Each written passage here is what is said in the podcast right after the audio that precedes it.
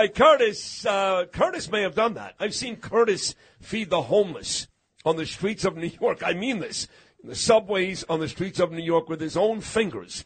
Literally stick food in the homeless people's mouths which is every bit as gross as pulling a booger out of some young kid's nose in Jerusalem. Curtis, good morning, buddy. How are you? Oh, just enjoying my breakfast uh, with your uh, conversation with Justin Ellick about boogers and me uh, sticking food down the throats of homeless people.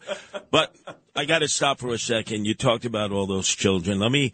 Let me go back to Noam's daddy, Carl, age 93. It's too bad that Sid, with all all the traveling you and your family are doing to see the Holy Land for the very first time, you won't have a chance to stop at Haifa, right on the Mediterranean. I think it's the third largest city when I was there in Israel, and it goes right on up to Mount Carmel. A lot of Arabs there, about 25% of the population are Arabs, but I will tell you this. And let me just say this since we've been here two days ago, there was one of those 25% of Arabs who got out of his car a couple days ago with an axe, tried to commit a terrorist act, and they shot him dead right outside his car. Oh yeah, and uh, there've been suicide bombings there before in restaurants, uh, on the buses, over a hundred dead uh, after the second Intifada. That's when I was there. But I will tell you, I was in the section there, mostly Arab section called Abbas and there is an oil refinery nearby, one of these huge oil refineries, like you would see on the New Jersey Turnpike, you know, the old Hess refinery on your way going south. And it is uh, the largest in Israel. And it's only 80 miles from the Lebanese border. And in Lebanon, Hezbollah has 150,000 rockets trained on Israel. They want to obliterate Haifa because it's got chemical uh, containers there. It's the industrial hub of Israel. Imagine 150,000 sophisticated, many of them long range, far more powerful rockets than anything Hamas has. And they're all trained to obliterate Israel and take out Haifa. The last time they, they poured missiles into Haifa, half the population had to flee. Carl did not. 93 years old. Noam, I salute your dad, Carl, who never surrenders, who never retreats, who never runs. Braver than any damn Jew here in America who like, oh my God, oh, oh uh, Saddam Hussein was sending Scud missiles into Israel. Oh, I'll never go to Israel. I'm so afraid. That's, That's a true. man's man, Noam Laden's dad. Now, now, in terms of geography, Curtis, because you seem to know Israel as well as Brooklyn, you're an amazing guy. You really are.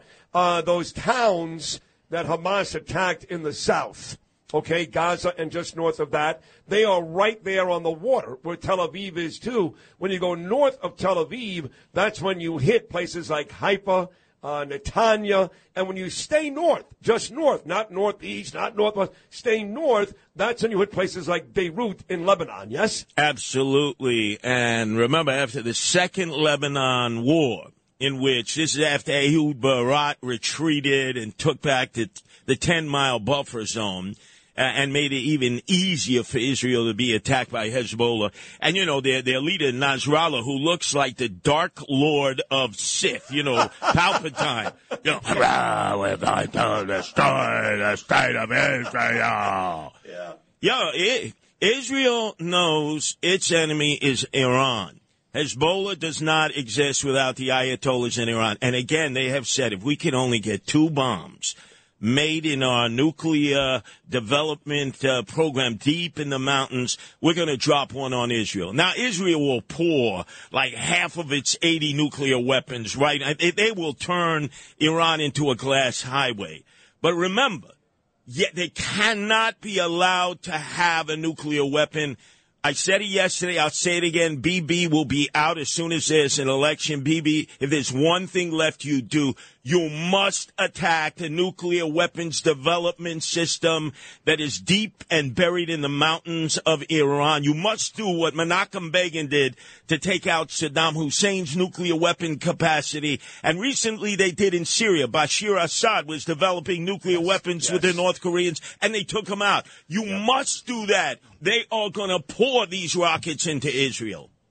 I think you're right, and that is a genuine anxiety and a genuine fear every day here. And again, I want to make it clear, like I made it to uh, John Catsimatidis. He did a great interview with me yesterday, that they're not afraid. There's a difference between an anxiety and fear and being afraid. No one here is afraid. Nobody. But that is certainly in the back of their minds, Curtis, what you just talked about. So, well, let me mention. Let me mention one other Yeah. thing. For a lot of our listeners who've never been to Israel, Jews or Gentiles, they probably saw the great movie. I know I did in 1960, Exodus.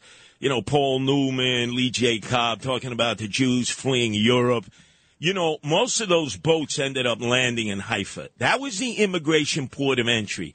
And the Brits were trying to snatch them up because they hated the Jews and they hated the state of Israel and put them in concentration camps on the island of Cyprus and prevent them from making their aliyah to Israel. So everyone needs to know the history. Just look at the movie Exodus, right? Everybody probably saw it at one point. Haifa was the place that they would all come in, the point of entry, and Hezbollah in Iran wants to wipe that city off the face of Israel's map. Yep, true. That is all true. So, uh, taking it back to New York, though, Adams versus Adams. I said this early in the 6 a.m. hour back in New York, which, of course, is closer to the 2 p.m. hour here in Israel. But Adams versus Adams is not a fight that Eric is supposed to lose to Adrienne. But in this case, not Rocky's wife, Adrienne Adams gets the win. Your thoughts? He is Adrienne Adams' Maytag. He got his ass kicked up, down, every which way for the city to see. He's got no balls. He he he's, he can't grow a set. Look, the original vote was thirty-five to nine. Thirty-five to nine. All he had to do was pick off seven others that were standing there just waiting to be wine dined and lobbied. Do you know that he never took 10 minutes out of his day to call any of those swing votes? How serious is he about that? All he wants are photo ops. Oh, I'm up in Harlem. I'm in ride-alongs.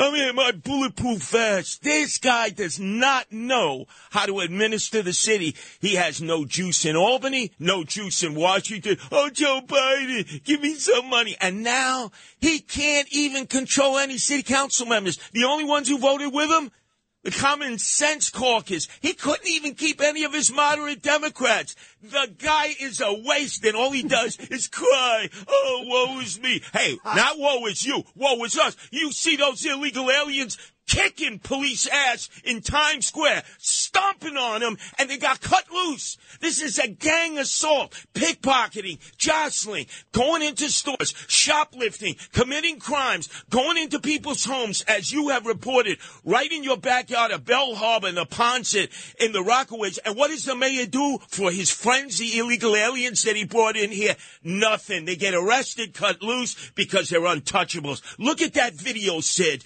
They kicked these two police officers while they were down. They stomped him. It was a gang assault, and they were all cut loose to go back and do it again. Ohio, ready for some quick mental health facts? Let's go. Nearly 2 million Ohioans live with a mental health condition. In the U.S., more than 50% of people will be diagnosed with a mental illness in their lifetime. Depression is a leading cause of disability worldwide. So why are some of us still stigmatizing people living with a mental health condition when we know all of this? Let's listen to the facts and beat the stigma. Ohio, challenge what you know about mental health at beatthestigma.org.